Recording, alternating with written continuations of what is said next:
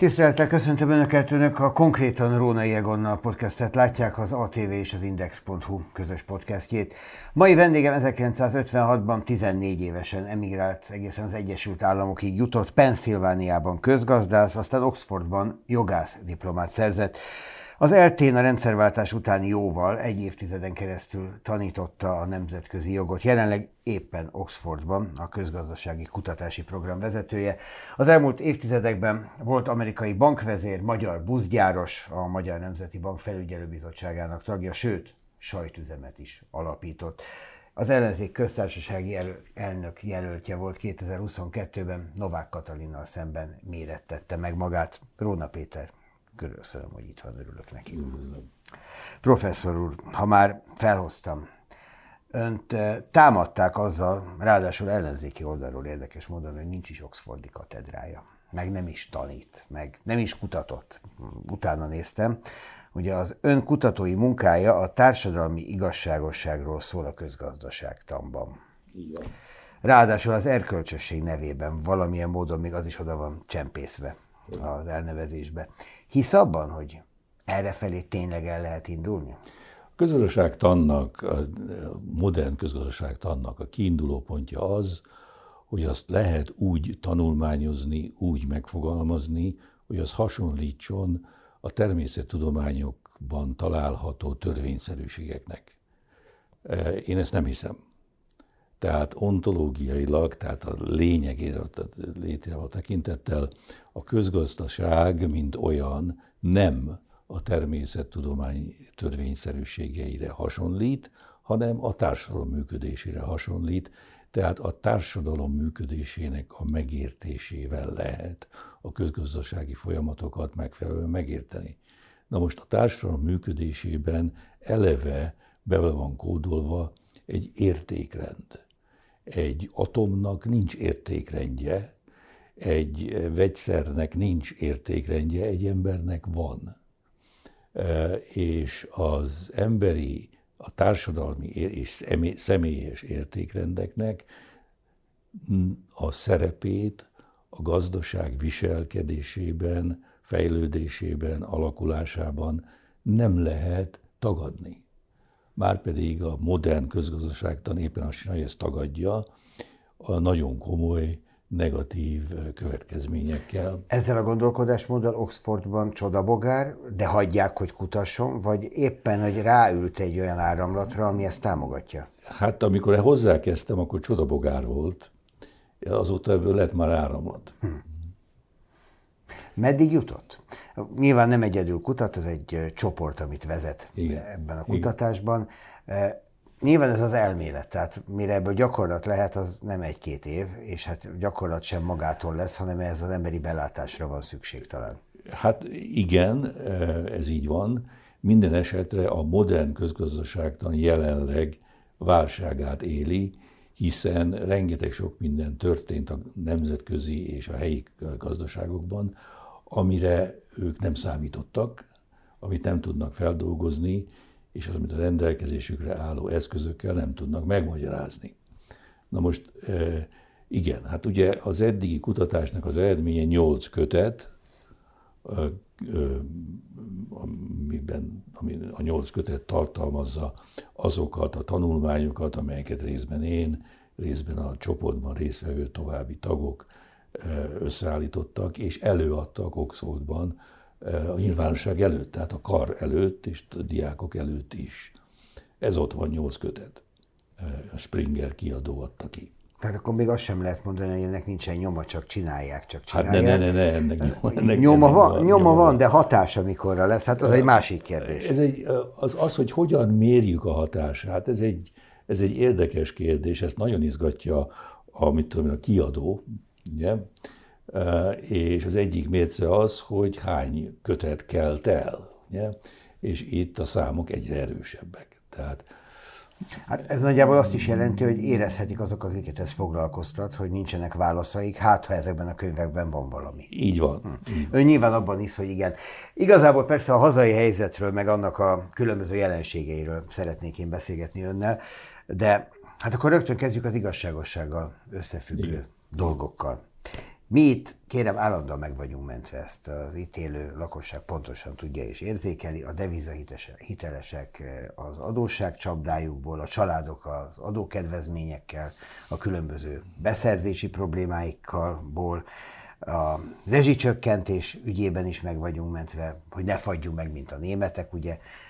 Az árstopok most már másfél éve itt vannak Igen. velünk, hogy a rászorulók ne legyenek rászorulók az, hogy mi itt meg vagyunk mentve, az mindig az igazságosságnak valamiféle örve alapján történik. Legalábbis ezt mondja a politika. Meg lett itt igazából valaki mentve? Van nem, ebben valami nem, igazságosság? Nem. Itt van egy teljesen alapvető probléma Magyarország esetében, ami nem jellemző a többi európai tagország túlnyomó többségére. És ez az, hogy Magyarországnak nincs alkotmánya. Hát az, van nekünk alaptörvényünk, az végül is ugyanolyan nem, kötőerőkkel kéne, de, hogy De nem az. Ugyanis a modern államnak a lényege, hogy van állam, és van kormány. Az állam feladata az, hogy biztosítsa az állampolgárai számára az emberi méltóság, méltányosság és igazságosság feltételeit. A kiinduló pont történetesen a keresztény vallás eredete, és megtalálható Szent Pál leveleiben, ami szerint az emberi méltóság, az emberi méltóság abból fakad, hogy az ember lelkiismerete, tehát itt van az első, amitől eltérünk a, a természettudományoktól, mondom, az atomnak nincs lelkiismerete, az embernek viszont van, amit Istentől kapott. És ebben az értelemben minden ember Isten gyermeke, és minden ember alapvetően egyenlő minden másikkal. A modern állam feladata ezt az egyenlőséget biztosítani. Úgy, hogy a társadalom semmelyik rétege, semmelyik tagja ne legyen kiszolgáltatva a megalázásnak, a kisemmizésnek, a kihasználásnak, és így tovább.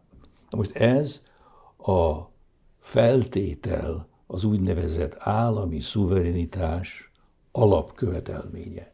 Addig, amíg az állam ezt biztosítani tudja, elmondhatja magáról, hogy ő egy szuverén állam.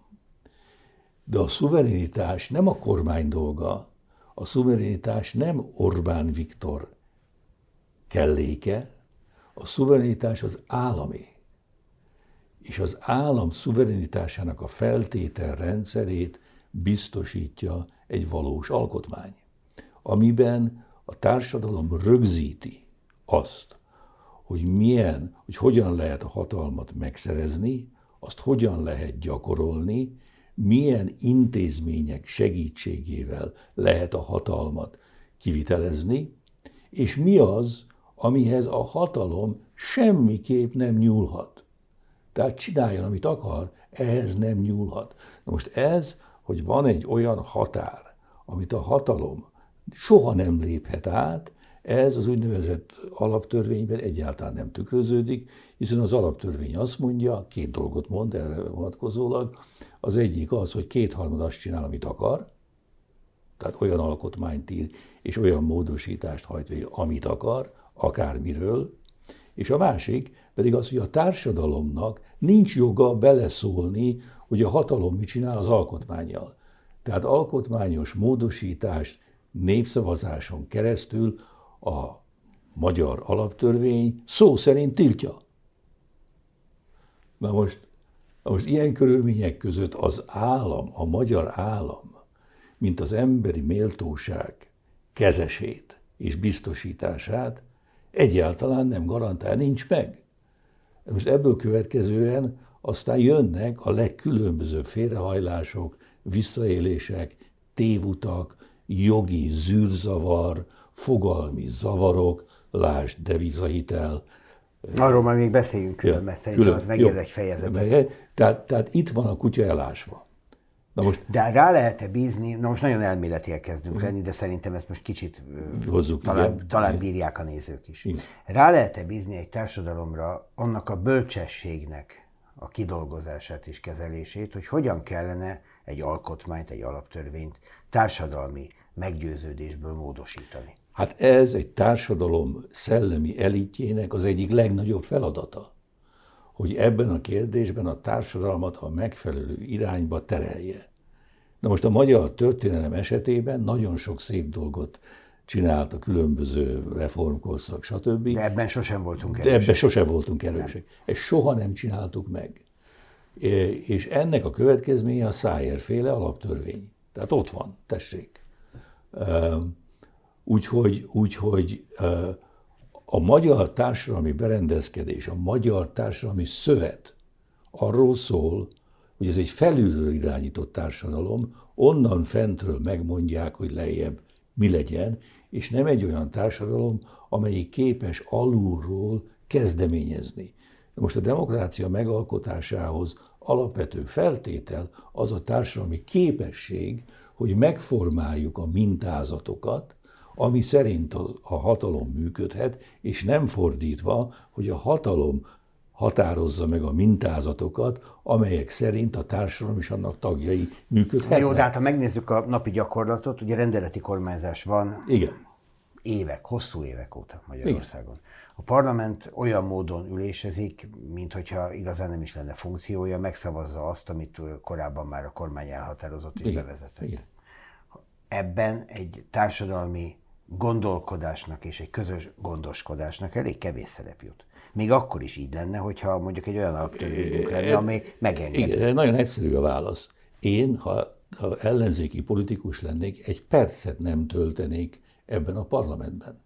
Tehát az ellenzéknek az adott körülmények között a feladata az, hogy vonuljon ki a parlamentből, és ebbe a játékba ne vegyen részt. Ehelyett, ehelyett vállalja, karöltve a magyar szellemi közösséggel, vállalja a társadalom oktatását, nevelését, a megmagyarázását, hogy miről szól egy tényleges demokratikus berendezkedés. Na csak akkor meg az a válasz érkezik, hogy hát nem mennek be a munkájukra, nem végzik el a munkájukat, nem, nem erre kapták a megbízást. Hát lehet, egy diktátornak mindig van mindenre válasza. Nem érdekes, hogy mi a válasz erre. Az az érdekes, hogy ebben a játékban nem szabad részt venni. Ez egy megalázó helyzet, a nemzetre borzasztóan káros, nem tud kibontakozni az emberi méltóság iránti igény, és mivel ez nem tud kibontakozni, nem tud kibontakozni az óriási tehetség, amelyik a magyar társadalomban rejlik, ha csak az nem megy külföldre. Na most Akkor ez, ez nem új. Kiindulva abból is, amit az előbb mondott, hogy nekünk van egy történelmi gyakorlatunk arról, hogy szeretjük, hogyha vezetnek minket fölülről. Igen. Van ilyen társadalmi igény, amit az előbb felvetett? Tehát, hogy van arra társadalmi igény, hogy valahogy máshogy legyen ez mégis? Van, és nem elég erős. És éppen azért nem elég erős, mert történelmileg a magyar szellemi elit ezt a történelmi feladatot sohasem végezte el megfelelő, elégséges Lett módon. volna erre egy pillanat a rendszerváltás utáni pontosan, időszak, pontosan, amikor meg lehetett volna ezt gyorsan pontosan, tanulni. Pontosan, és nagyon sok posztszocialista országban ez meg is történt. Bugdácsolva, küszködve, félrelépésekkel, stb. tehát hibákkal. Ezt megcsinálták. Megcsinálták a lengyelek, megcsinálták a csehek, megcsinálták a románok, a baltiokról nem is beszéljünk. Ugye? Mi miért nem csináltuk meg? Ezért. Na de hát ezért. Ott vannak a balti államok, náluk leigázottabb, kevés volt a 20. században. Igen, igen, de van egy óriási hagyományuk. A balti államok a Hanza Liga tagjai voltak. Ez így van. És az előjött. Az az, az, az óriási történelmi hagyomány előjött. Jó, csak hogyha így nézzük, akkor István királyig is visszamehetünk voltak éppen. Mert most István király, onnantól István kezdődik király, az, hogy föntről megmondták, hogy mit Pontosan, akarjuk. pontosan.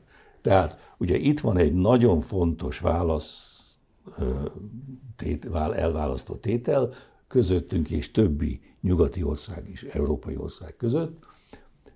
A keresztény vallás, eredeti keresztény vallás arról szólt, hogy a hatalom egy rossz dolog. Fel kell emelni a szegényeket, a keresztény vallás, ős keresztény vallás. A szegények, a kiszorítottak, a szerencsétlenek, az elnyomottak nevében fordult Istenhez. És azt mondta, hogy vigyázz, a hatalom hmm, korumpál. És, és vigyázz, a lelki üdvösségednek a hatalom valójában nem tesz jót. Na most ez volt az európai civilizációban a vallás óriási erkölcsi alapja.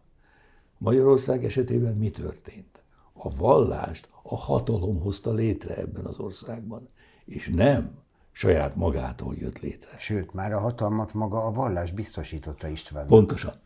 Pontosan. Tehát a hatalom és a vallás összefonódása az eredeti nagy-nagy baj, amit a mai napig nem sikerült feloldanunk, egyetlen egy egyház sem mondja, hogy én, a, ha, itt van óriási különbség a magyar és például a lengyel katolikus egyház között. Lengyel katolikus egyház következetesen elutasítja az összefonódást, még a kommunizmus idején is, a hatalommal. Nem.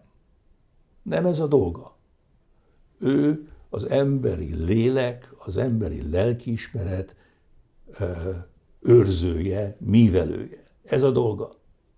És nem az, hogy a hatalommal valamilyen... Ezért mondta? Mert van egy ilyen korábbi interjúja, ahol ez valamelyes részletekben előkerül, hogy Magyarország bár állítja magáról, de nem egy keresztény ország. Igen. Igen.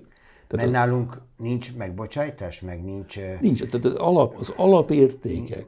Nálunk az engedelmesség szerepel. Az engedelmesség. Igen. Igen. Pontosan. Engedelmeskedjük. Hm. Igen. Mindenkinek van főnöke, és mi a főnök megmondja, mi merre hányol. Jó, de hát ez a világon mindenhol van. Amikor bankvezér volt, ön főnök volt. Igen, de meghallgattam, hogy nekem mit mondtak. Tehát, mint főnök, nekem nem az volt a dolgom, hogy mindenre nekem legyen meg a válaszom, hanem az, hogy olyan embereket rakjak össze, szedjek össze, alkalmazzak, irányítsak, akik képesek okos válaszokat kidolgozni. Nekem Oxfordban osztálytársam volt, illetve két évvel arrébb volt Bill Clinton. És mikor, mikor elnök lett, akkor írtam neki, hogy hát gratulálok neked, és hát mert ismertem ugye az időszakban, hát gratulálok is a legjobbakat. Visszaírt, hogy figyelj, hogy ha Washingtonba jársz, nézd be. Mert ez így megy. Hát jó. Benézett? Jó, hát benéztem. És akkor, és hát mondom neki, na mondd, és milyen érzés? Azt mondja, hogy ez tipikus déli akcentusával, azt mondja, hát tudod, amikor átléptem a Fehérház küszöbét, akkor azért megremegett a térdem. Most meg úgy vagyok vele, hogy én akkor érzem jól magam, ha az asztal fölül mindenki, mindenki aki ott ül az asztal körül, okosabb, mint én. Hm. Na most én így vezettem a bankot. Nekem nem arról volt, nem, nem, nem arról volt szó, hogy igen. Jó, értem. Hát és akkor értjük az analógiát a hazai helyzettel kapcsolatban. Volt egy levele, az LMP alapítványától köszönt el azokkal a mondatokkal, ezt talán Schiffer Andrásnak írhatta, gondolom én, Igen. akkor még ő volt az elnök, hogy a magyar gazdaság és társadalom vergődésének okairól sokat lehetne írni és mondani, de van egy, amely nézetem szerint az összes többit maga mögé utasítja, ez pedig a devizahitelezés. Ez olyan, mintha minden bajnak, amiben most vagyunk, ez lenne az ős bűne? Nem. Nem. Hanem a, a deviza hitelezés a megtestesítője annak a hiányosságnak, annak a hibának, amiről akkor is most is beszélek. Tehát a deviza hitelezés egy olyan dolog, aminek nem lett volna szabad előfordulnia. Tehát nem lett volna szabad megtörténnie. Ráadásul ugye az volt a nagy különbség, hogy a szomszédos országokban is volt devizahitelezés, ebben nem voltunk egyedül, már régen túl vannak rajta. Mi nem. Nem tudjuk megoldani. És miért nem tudjuk megoldani? Azért, amiről korábban beszéltem. Tehát ugye a, a gyökér az, amiről korábban én elméleti szinten beszéltem, annak a konkrét megnyilvánulása és példája akkor volt, és a mai napig egyik kiemelkedő példája, nem egyedülálló, a deviza hitelezés. Olyan fogalmi zűrzavarral volt terhelve az egész folyamat, és a mai napig is az. Ugye? Hát ugye ön azt mondta, hogy ez nem is hitel volt. Igazából. Úgy van. Úgy van. Hát, hogy kezdjük az alappal. Kezdjük hát, az alappal. Hogy ez, ez így nem is, de amire gondol az az, hogy nem volt elég társadalmi erőnk, bölcsességünk, tudatunk, tudatosságunk ahhoz, hogy érezzük a veszélyt? Vagy hogy amikor jött a veszély, akkor kikényszerítsünk egy megoldást? Ugye az a magyar jogász és társadalmi felfogás aláírta, akkor teljesítse azt, amit aláírt, ha bele is, ha, ha bele is gebed. Ugye? Tehát ez volt a hozzáállás. Ez a bíróságok hozzáállása, a kúria hozzáállása, és a jogásztársak. Hiszen az volt a hivatkozás, hogy ott volt a közjegyző, felolvasta az egészet, hm, értettem biztos, mert azt mondtam, hogy megértettem, és aláírtam. Igen. Csak hogy ez nem így van. Egy, egy, egy jogállamban. Ugyanis egy jogállamban az van, egy modern jogállamban az van, hogy a termékért van felelősség. Ha én veszek egy hajszárítót, hazamegyek és szállítatom a hajam, és a hajam leég, akkor a hajszárító gyártója, forgalmazója azért felelős. Ugye? Tehát van, tár, van Nyilván termék. meg fogja próbálni bebizonyítani, hogy túl közel tartottam a hajamhoz, hát na, velem próbálkozhatna, de ez egy más igen, kérdés. Igen, igen, igen. E, és, és akkor nekem be kell bizonyítanom, hogy nem. Nem, nem kell mert hogy, mert nem, hogy ez nem, ég, nem, kérem. Nem, nem. Akkor, akkor csináljon olyat, amit tudok túl közel tartani. Tehát neki a termékért és annak a következményeiért felelőssége van. Na most Milyen bankok... rosszul álltam hozzá? Mennyire Igen. igaza van? Mert hogy én is abból indultam ki, hogy nekem be kéne bizonyítanom, hogy nekem igaza van, miközben neki kéne bebizonyítani, hogy az nem alkalmas arra, hogy én leégessem a hajam. Így van. Tehát a banknak kéne azt bebizonyítani, hogy az a termék nem volt alkalmas Most arra, arra, hogy nekem ártson. Így van. Amit ő eladott nekem. Igen. És ráadásul maga a bank, a bankrendszer, mindegyik bank azt mondta, hogy ez egy termék. Úgy is nevezte, annak is nevezte. És az. Tehát ő neki alapvetően felelőssége van ennek a terméknek a tartalmáért és hatásáért. Ezt nagyon sokszor mondta már, és ráadásul én azt is gondolom, hogy sem a bankok vezetői, sem az állam vezetői nem annyira együgyűek, hogy ezeket a mondatokat ne értenék. De Igen. valamitől úgy tettek, mint akik ezt nem értik. Hát, na, na. Miért? Azért, mert csődbe ment volna egy csomó egyrészt, bank? Egyrészt azért, mert érdekükkel ellentétes, másrészt pedig ez a felfogás, amit én megpróbálok felrajzolni, ellentétes a magyar társadalmi berendezkedés alapvető fogalmaival. Tehát amikor, amikor a Gyurcsány kormány, vagy az Orbán kormány a nézetemmel nem értett egyet, többről van szó, hogy jaj, jaj, jaj, ha egyetértünk a Rónával, akkor mi lesz a bankokkal, hanem arról van szó, hogy Róna ezzel az elmélettel felborítja azt a függőségi rendszert, amiben a magyar társadalom működik. A és bankárok is ezért estek önnek? Mert azért volt olyan, van, voltak volt, nagyon volt, durva, meg kevésbé durva, de komoly vitái ez ügyben. Igen, és, és volt egy néhány olyan bankár, aki komoly műveltséggel rendelkezik, aki értette, hogy én mit csinálok ezzel a témával, és, és nem tetszett neki. Igen?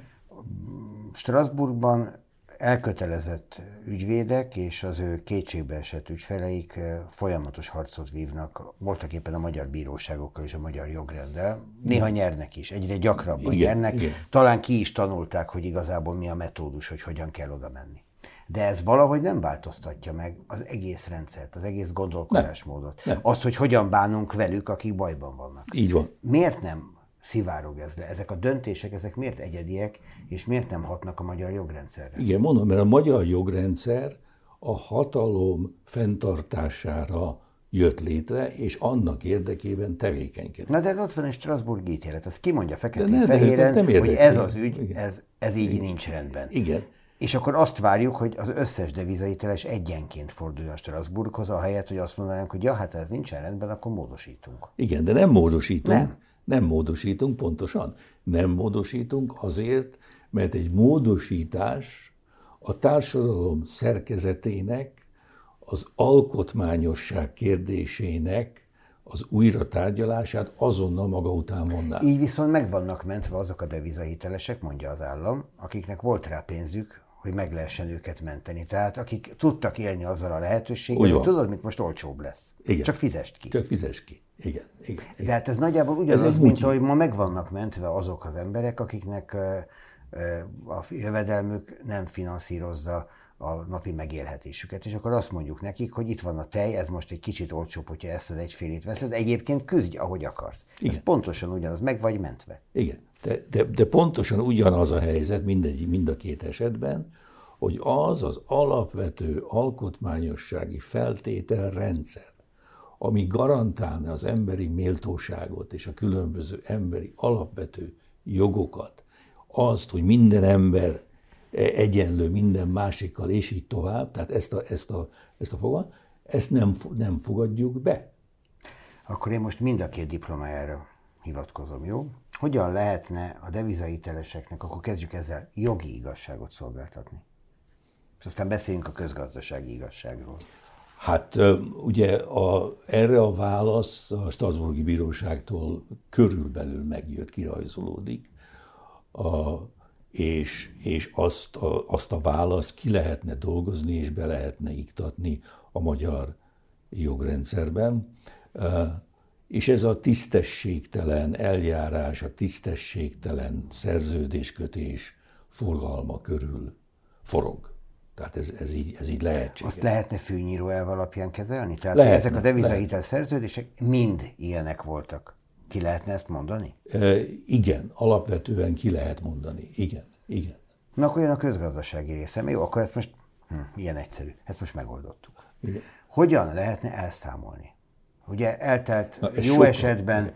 15 év, rossz esetben már 20 év. Igen. Ez sokkal komplikáltabb. Ez, ez, ezt valójában egy tényleges elszámolás, egy reménytelen feladat. Ugye? Különböző módosítások történtek, különböző törvények közbejöttek, amik ezt kezelni voltak hivatottak, és ezért a, a helyzet elképesztően összetett és komplikáltá vált. Én itt csak azt tudom mondani, hogy ennek a kidolgozására létre kellene hozni egy grémiumot, amelyik aztán összeállít és kidolgoz egy járható utat. Mert ez nagyon-nagyon komplikált. Bedönteni a magyar bankrendszer? Nem, Ugye voltak nem, ilyen vélemények, emlékszik, nem. hogyha elkezdenénk elszámolni, igen, akkor igen, igen, földön nem. futó lenne az ország. Nem, nem, nem, nem. erről nincs szó. Ez meg, csak politikai meg, tehát ez egy, ez egy nem, nem lenne egy kedvező fejlemény a bankok számára, de a bankok ezt meg tudnák oldani, és a bankok e helyzetének a figyelembevétele is szerepelne a grémium munkájában. Ezt, ezt meg lehet csinálni. Nem veszed fejsze? Ennyi idő után? Tehát kapkodunk egy nyíl után, ami már rég elúszott. Hát lehet, hogy veszed fejsze egy bizonyos értelemben, és valószínűleg annak, annak fog bizonyulni sajnos, sajnos, de ez egy olyan seb, a nemzet lelkén, ami ott marad egy nyílt sebnek generációkon át. Tehát, tehát ezzel azért kellene valamit kezdeni, valamilyen formában, de sajnos mondom, itt, itt dilemma, a, a gond az, hogy a fogalmi erkölcsi háttere annak az állam szerkezetnek, állam fogalomnak, ami ezt lehetővé tenné, egyszerűen hmm. hiányzik. És akkor visszakanyarodunk az első részéhez a beszélgetésére. Ön szokta mondani, hogy gyakran mondják, hogy ne álljon egyik oldalhoz se. Mert hogy egyik oldalban sem hisznek nagyon sokan. Még azok se, akik valahol Igen. végül leadják a voksukat. Ebben ennek a devizahitelügynek nincs súlyos szerepe, mert rengetegféle csalódás érte mondjuk a rendszerváltás óta ezt a társadalmat, mert azt ígérték, mert azt gondoltuk, mert azt reméltük. És aztán jött ez a devizahitel, amit nagyon sokan óriási lehetőségként éltek meg, hogy na végre akkor most ez olyan lesz, mint bárhol. Tehát veszek egy lakást, veszek egy autót, tudom fizetni, boldogság van. És ott maradtak a bajban. Igen. És ott hagyták őket a bajban, ezt Igen. nagyon sokan így élték meg. Igen. Erre gondol, amikor azt mondja, hogy, hogy társadalmi seb? Nézd, én nekem, ugye én, mint említette, 14 éves korban hagytam el az országot, Amerikában és Angliában szocializálódtam. Ez az életemnek a tömör összefoglalója. Ezekben a társadalomban van egy olyan társadalmi szerep, amit úgy hívnak, hogy public intellectual. Tehát a közügyekkel foglalkozó értelmiségi aki nem pártpolitikai, de még csak nem is ideológiai szempontok alapján helyezkedik ide vagy oda a politikai palettán, hanem egy bizonyos szakmai kontextuson belül nézi, elemzi az, ami folyik. Ez a szerep Magyarországon nagyon ritka. Tehát itt a szellemi elitnek a sorsa mindig az volt, hogy vagy ide tartozott, vagy oda. Én nekem az élet úgy hozta, hogy nem vagyok rászorulva, hogy tartozzak akárhova. Nincs rá szükségem. Anyagi forrásaim megvannak, nem kell, nem, nem kell. Én vállaltam, mikor hazajöttem, hogy ezt a szerepet betöltöm. És lesz, ami lesz. És tapasztaltam, láttam, hogy nagyon sok mindenkinek ez nem tetszik, nagyon sokan nem értették, nagyon sokan ezt bizonyos gyanakvásra fogadták. Engem ez hidegen hagyott, nem érdekes, ez egy szerep, én ezt értem, én is ezt csinálom. Volt olyan ez... időszak? A rendszerváltás után, akkor jött haza, tehát. Igen, igen, 91-ben, igen. Gyakorlatilag Antal Józsefhez bejelentkezve, hogy itt vagyunk. Úgy van, igen. Volt olyan, amikor ezt a bármikori hatalom örömmel fogadta, ezt a nem, szerepét? Nem, nem. Ez vajon miért van? Mert azt gondolnám, hogy itt van egy, egy figura, aki, már bocsánat, aki látott már Amerikában, meg Angliában mindenfélét, hát hogyha nem köteleződik el hozzám, meg oda se, hát ha tud jókat mondani, mi nem a politikáról szól, hanem az értelemről. Nem, magyar történelmi tapasztalat, szomorú történelmi tapasztalat, hogy csak azokra hagyatkozunk, akikben megbízunk. A mieink. A mieink. És a megbízás, hogy megbízok-e valakiben, az attól függ, hogy milyen függőségi viszonyba tudom őt helyezni. Na most nagyon gyorsan kiderült mindenki számára, hogy a Rónát nem lehet függőségi viszonyba helyezni, se itt, se ott, se amott. Próbálták egyébként? Persze, hát a mai napig próbálják. Hm. De tehát, tehát jönnek, jön az javaslatok. Olyan, olyan ajánlat se volt, amire azt mondta volna, hogy jó, ez függőség, de ebben van ráció, hogy ezt, ezt meg lehetne próbálni. De, de volt, de nem veszem, nem, nem fogadom el. De még akkor sem. Még akkor sem.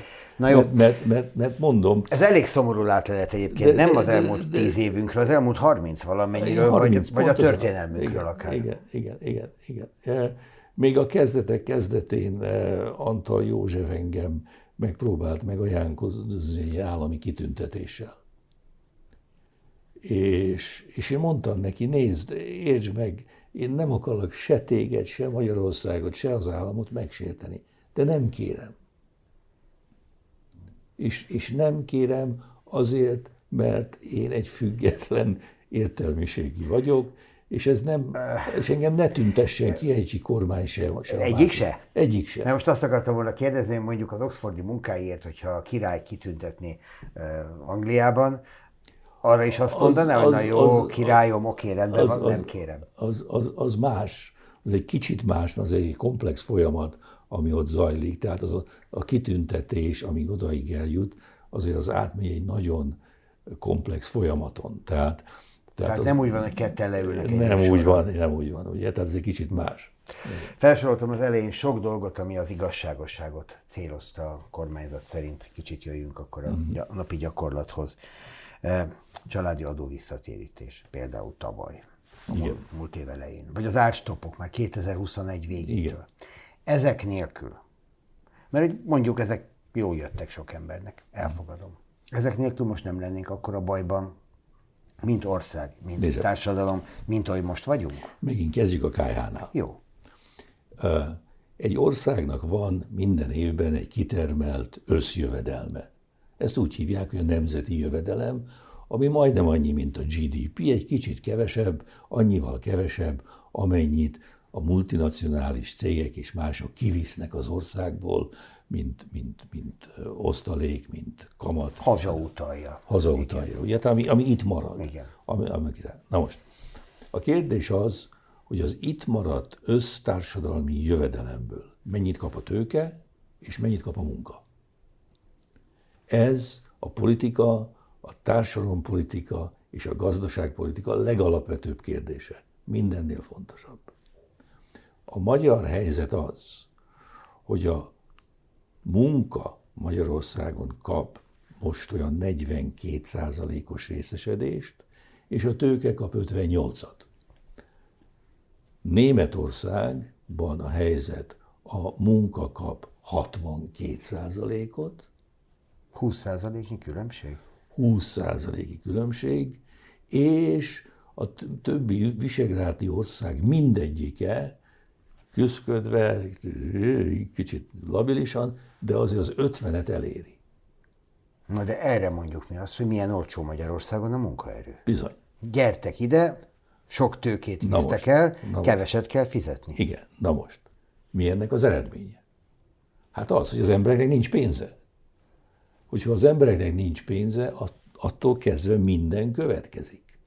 Következik a függőség, a kiszolgáltatottság. A jótékony állam a családi adó visszatérítést ad a választás előtt, ez a függőséget, függőséget fenntartja. fenntartja, kihasználják őket, ugye, kizsigerelik, és, és mivel nincs meg a társadalomnak a kereslő képessége, keresetet nem tud, fizetőképes keresete szerény, a magyar, igazi magyar, honi, ipar, mezőgazdaság, szolgáltatás nem tud felnőni.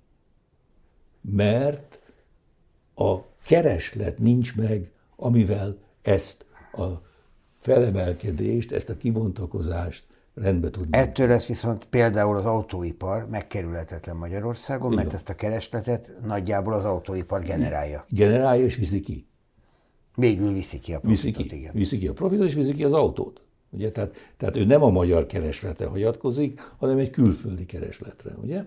Tehát, tehát, tehát ezzel a, na most ebben a kérdésben a munka és a tőke osztozása a nemzeti jövedelemből az magyar ellenzék és a magyar jobboldal, tehát Fidesz-KDNP körülbelül ugyanazt a politikát folytatta, folytatta, és körülbelül ugyanazt mondja a mai napig. Itt nagy különbség ebben a kérdésben nincs.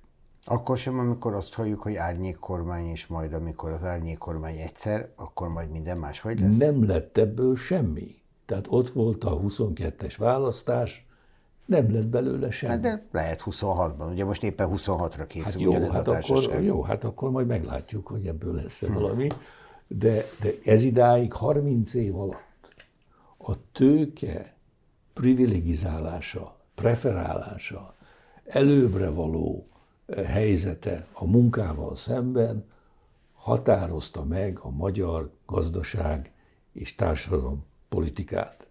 Ez egy alapvető megkülönböztetés Magyarország és a többi posztszocialista ország között. Azt ki lehet Senki mondani? más nem csinál. Mert hogy ez, egy, ez ebben az összefüggésben egy a helyzetet eh, valószínűleg fenntartó állapot, hogy ma azok vagy olyan emberek vezetik javarészt az országot, és akkor ne általánosítsunk teljesen, akik abban érdekeltek, hogy ez az állapot így maradjon? Tehát maguk is a tőke oldalán állnak? Persze. Tehát, tehát, és éppen azért eh, kívánkozunk. Minél több a tőke ebben minél az összetételben, neki annál jobb vezetőként Neki annál jobb, is. persze. Persze. Ő a tőkés osztályhoz kíván csatlakozni, legyen ő jobboldali vagy baloldali.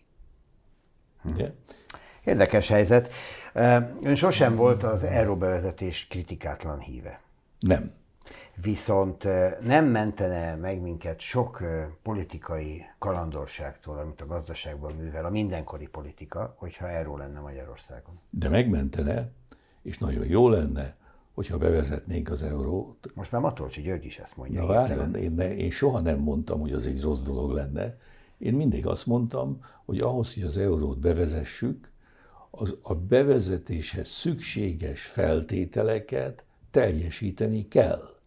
Tehát ez nem csak a Maastrichti hat kritérium, hanem általában véve olyan gazdaság kell, politikát kell folytatni, ami az euró bevezetéséhez, majd annak használatához a megfelelő. Ettől nagyon messze vagyunk? Nagyon.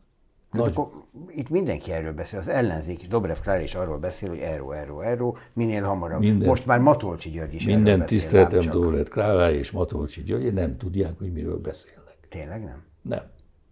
Nem. Egyszerűen nem tudják, hogy miről beszélnek. Nem tudják, vagy úgy tesznek, és akkor majd mindjárt nem, megkérdezem, nem tudják, hogy mi az, amit nem, nem tudnak. Nem, nem. A, a, az euró bevezetéséhez egy olyan stabil, nemzetgazdasági szerkezetet kell létrehozni, ami Magyarországon nincs, és nem, nem is volt. A mai napig nincs. Eurót nem lehet bevezetni 20 plusz százalékos infláció mellett. Európa, eurót nem lehet bevezetni 4-5-6 százalékos költségvetési hiány mellett. Eurót nem lehet bevezetni abban az óriási ingadozásban, ami a magyar fizetési mérleg elszenved. Mert hát ezt így folyamatban nem lehet helyrehozni, rendbe rakni? Hát, hát rakjuk. Az infláció, ugye hát azt halljuk, hogy jövőre már 3-5 százalékos lesz legalábbis. Jó, igen, tudtam, hogy ez lesz a reakciója. Legalább megnevettettem. Igen, tehát, tehát, tehát egy olyan szerkezetről van szó, ami, ami nincs meg. És megint visszatérek a korábbi dologhoz, az eurót nem lehet bevezetni, ahol a tőke viszi az 58 ot és a munkának marad 42, mert ez eleve, eleve inherensen instabil helyzetet idéz elő. Társadalmi instabilitást és gazdasági instabilitást. Tehát, tehát itt egy, az eurónak, az eurónak a lé, nézze, egy nagyon-nagyon kedves barátom, Balassa Béla írta meg a Yale Egyetemen a 60-as években a PhD disszertációját, aminek az a címe, hogy a Theory of Economic Integration.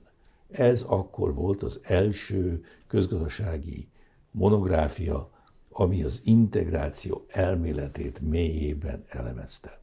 Ezt az iratot, ezt a kéziratot akkor én neki gépeltem az ő feljegyzéseiből írógépen. Ja? És, és állítottam össze vele, a lábjegyzeket, minden. Stb. Boldog 20 éves kor, igaz? A fiatalság. Boldog, boldog 20 éves kor, éjszaka hajnali kettőig. Az, minden. az egy másik világ, igen, igen. igen. És ez nagyon izgalmas dolog volt, ez egy gyönyörű élmény volt a számomra, és egy nagyon nagyszerű közgazdász volt Balassa Béla. Ugye? Na most ő mindig, ebben a könyvben is kifejti, a, az euró bevezetése nem eszköze egy gazdasági cél elérésének, hanem a gazdasági cél elérésének a gyümölcse. Tehát akkor van euró, akkor van közös valuta, akkor nem volt még euró, közös valuta, ugye, közös valuta, amikor a gazdaság elér egy olyan fejlettségi szintet, ami közös nevezőre hozza őt, a többi ezt a fizetőeszközt alkalmazó nemzetgazdasággal. És előbb sorolta, hogy mennyi tételben vagyunk mi távol ettől a közös nevezőtől. És kb. 70%-on vagyunk fejlettségi szint szempontjából az, Euró, az Európai Unió átlagától. Ön azt mondta tavaly év elején az ATV Egyenes Beszéd című műsorában, hogy bár a kormány mindenféléket mond, az Unió mindenféléket ígér, de egy büdös vasat nem fogunk kapni az Európai Uniótól. Aztán ezt megismételte ebben az évben is, Igen. hogy ebben az évben sem kapunk. Ez miért ennyire biztos, hogy nem tudunk megállapodni? Azért, mert a szerkezet, a magyar jogi, politikai szerkezet, a forma mentis, ahogy gondolkozunk, ahogy összerakjuk a társadalmat, ahogy beszélünk róla, ahogy törvényeket hozunk, maga a törvényhozás folyamata, nem fér bele az európai kontextusba. Ők nem értik, hogy mi miért nem, nem értjük, mi pedig nem értjük, hogy bár csináltunk ezt, meg azt, meg azt, de ez miért nem jó? Mert nem jó. Ugye? Tehát, De mások voltunk 2004 előtt, amikor gond nem, nélkül tudtunk nem. csatlakozni? De nagyon hamar kiderült. Annak idején nekem ugye szintén, most nem akarok ilyen nevekkel dobálozni, de egyetemi barátom Romano Prodi. Most, amikor csatlakoztunk, ő volt az Európai Bizottság elnöke. És olyanokkal hívott fel engem, te figyelj, én nem értem a magyarokat. Egyszerűen nem értem. Nem érte, mit akarnak, miért mondják. De, mi, de milyen ügyben nem értett minket? A csatlakozási tárgyalások de, kapcsán. Voltak konkrét? Voltak, persze, konkrét ügyek, és az az Juhász, Juhász volt a fő tárgyaló, szocialista kormány, stb. És, és nem, nem értem. És a kollégáim nem értik. És azóta én következetesen hallom Brüsszel részéről, hogy talán igazuk volt azoknak annak idején, akik azt mondták, hogy a magyarok a marsról ide tévedt, ide, a földre tévedt marslakók. Pedig ha tudnák, hogy a Siriusról jöttünk. Na mindegy, ez egy Jó. másik téma. Igen. Ezt a mai beszélgetésben félrerakjuk. Na de hogyha ez 2004 óta ilyen folyamat, és folyamatosan így van. Igen.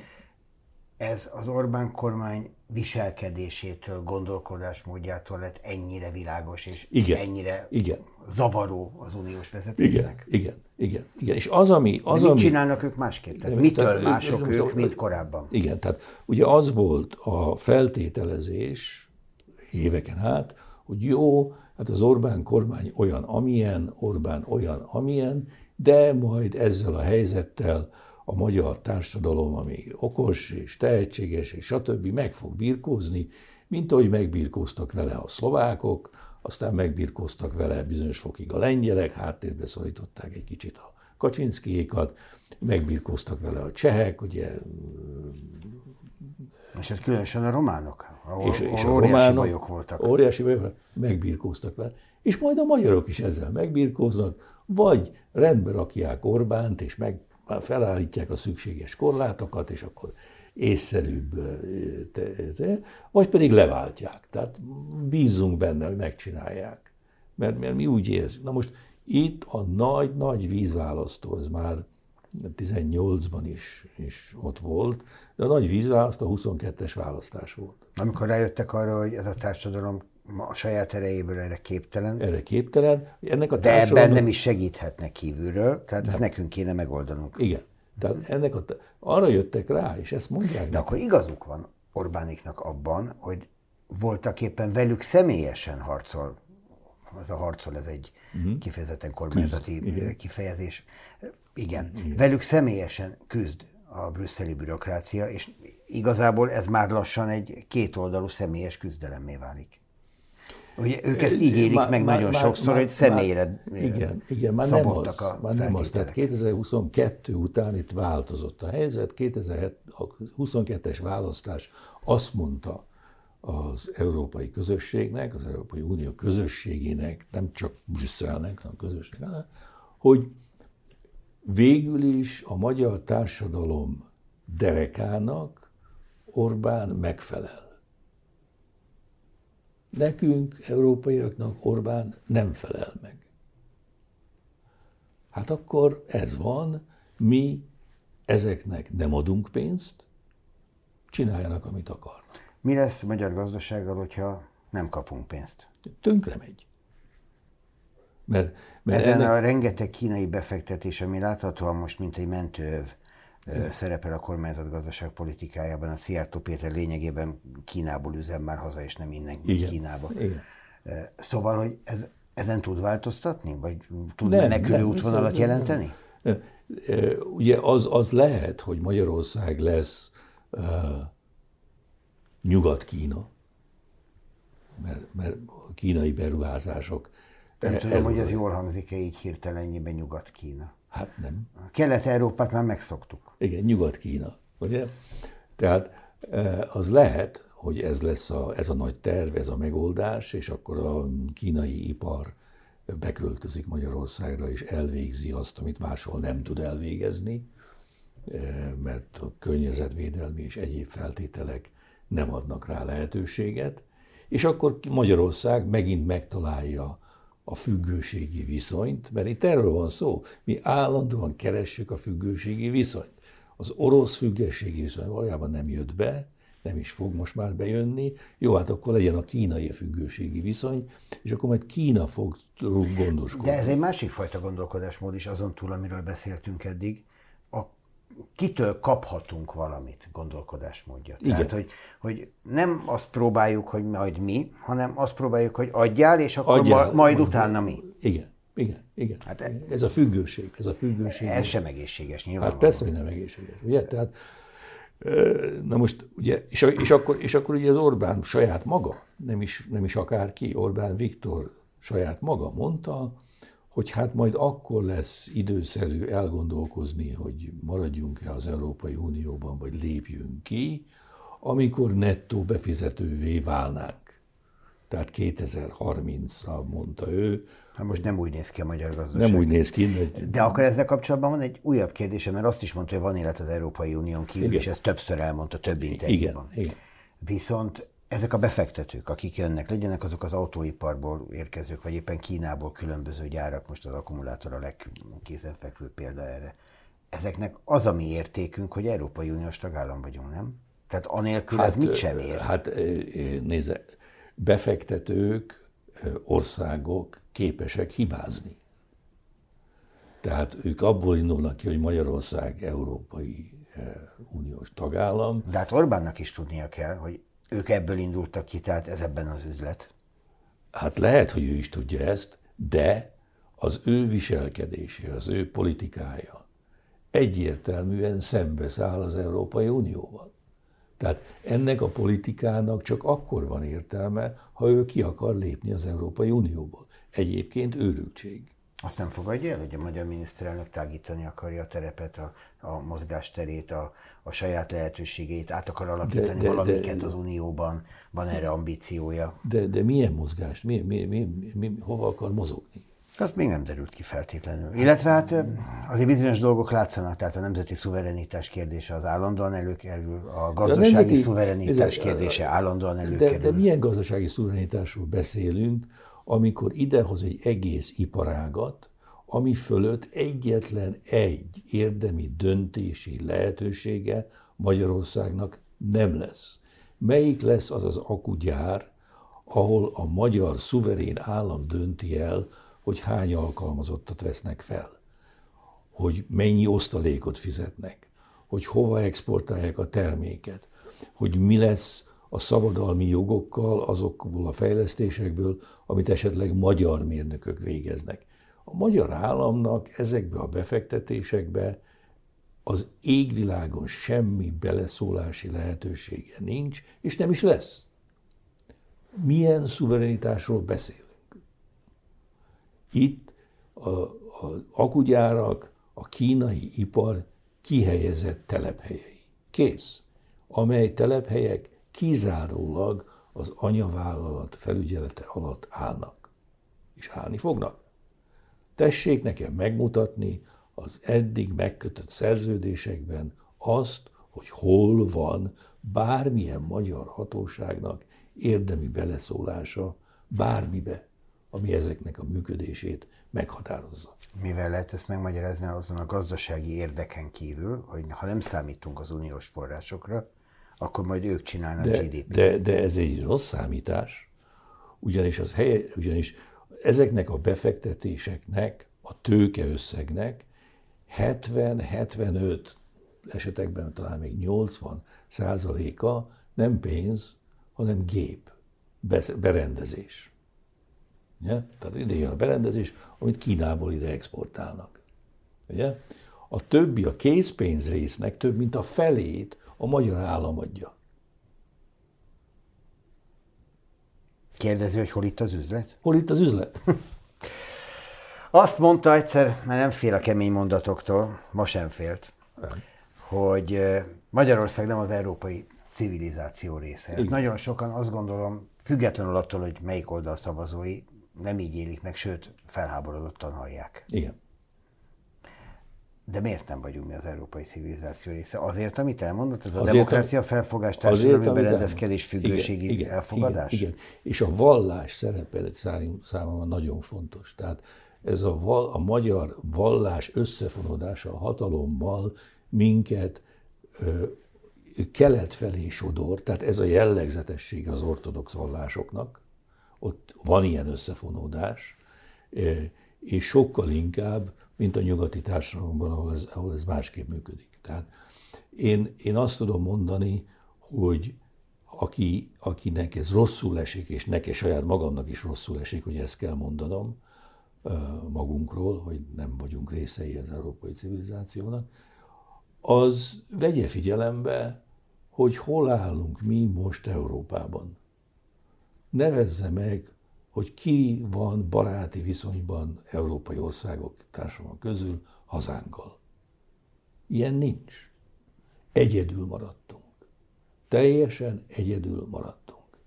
Egy olyan politikát raktunk össze, ami minket elválaszt még azoktól is, akik hagyományosan a barátaink, a szövetségeseink, a jóakaróink voltak. Nekünk ma Európában nincs jó akarunk. De most is jelenti, hogy rossz akarunk, viszont igen? Rossz akarunk, viszont van, igen.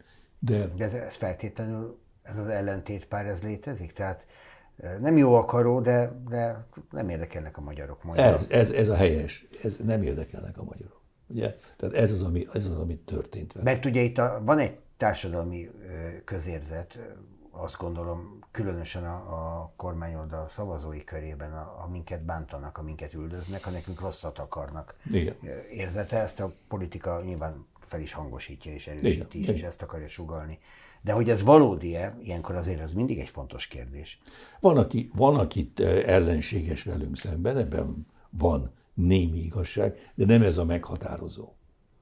A meghatározó az, hogy nem értem ezeket a magyarokat. Ez a, ez a, ez a többség, az európai többség álláspontja és véleménye, és nem jó, amit csinálnak.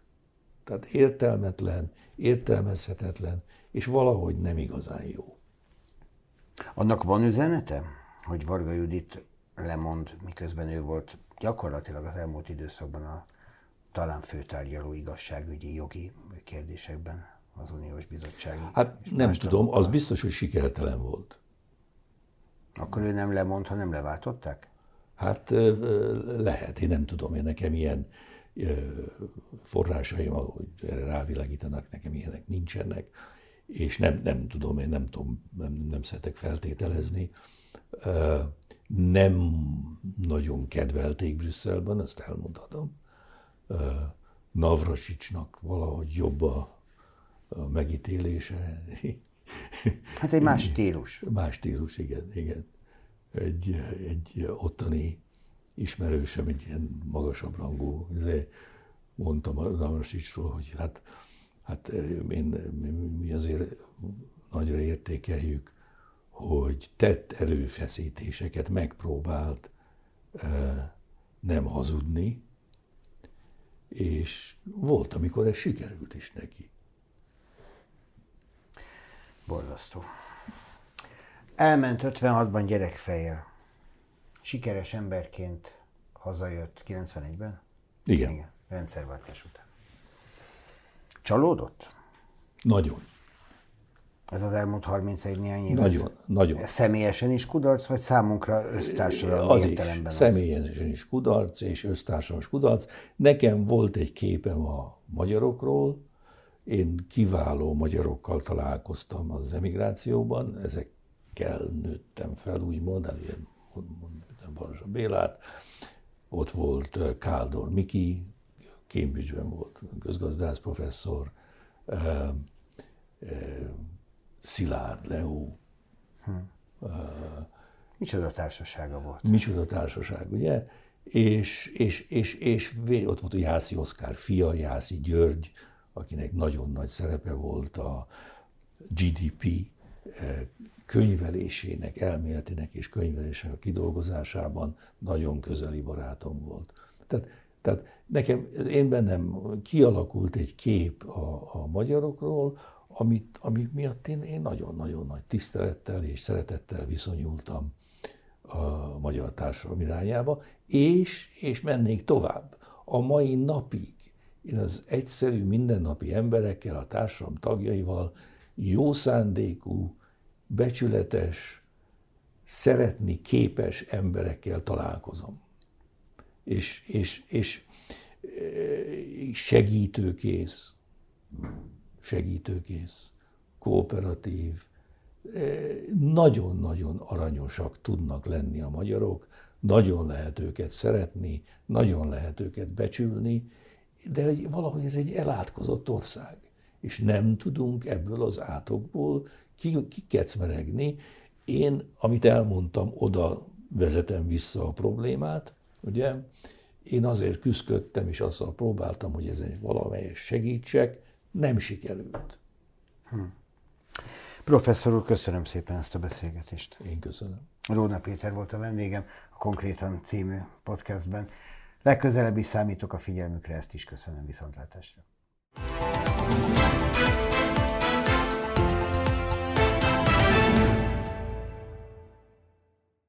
A műsor a Béton partnere.